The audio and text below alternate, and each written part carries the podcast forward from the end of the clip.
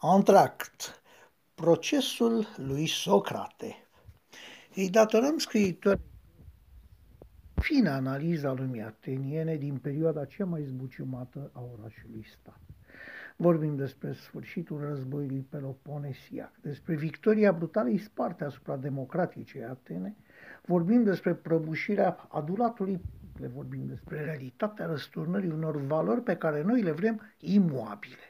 Cartea merită citită cu atenție pentru că ne lămurește că justiția nu a însemnat mereu ceea ce credem noi astăzi, pentru că ne dă de înțeles că firea umană nu se schimbă nici în aproape 2500 de ani și pentru că ne lămurește cum stătea treaba cu minunata societate ateniană, dar, mai ales, mai presus de toate, pentru că ne luminează în privința sensului real al cuvântului demos, cel de la care ne vine demos kratos, adică democrație sau putere populară.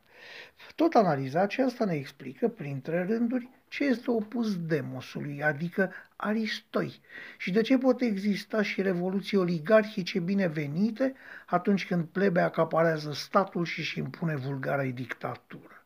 Însă, mai presus de orice, în destul de puține pagini se face analiza procesului lui Socrate, a condamnării, închiderii și executării lui. Aflăm astfel că grecii aveau niște obiceiuri absolut ciudate în anul 399 înainte de Hristos, ciudate pentru noi, cei de astăzi, dar normale pentru ei. Aflăm în primul rând că un proces era mai mult un concurs de popularitate și că putea fi câștigat prin milogel mărunte și impresionarea sutelor de judecători. Cartea merită citită pentru analiza societății ateniene a momentului, pentru analiza gândirii lui Socrate, ajunsă la noi prin scrierile lui Platon și Xenofon, dar mai ales pentru constatarea dureroasă a puterii de uitare a minții omenești chiar a apropiaților filozofului.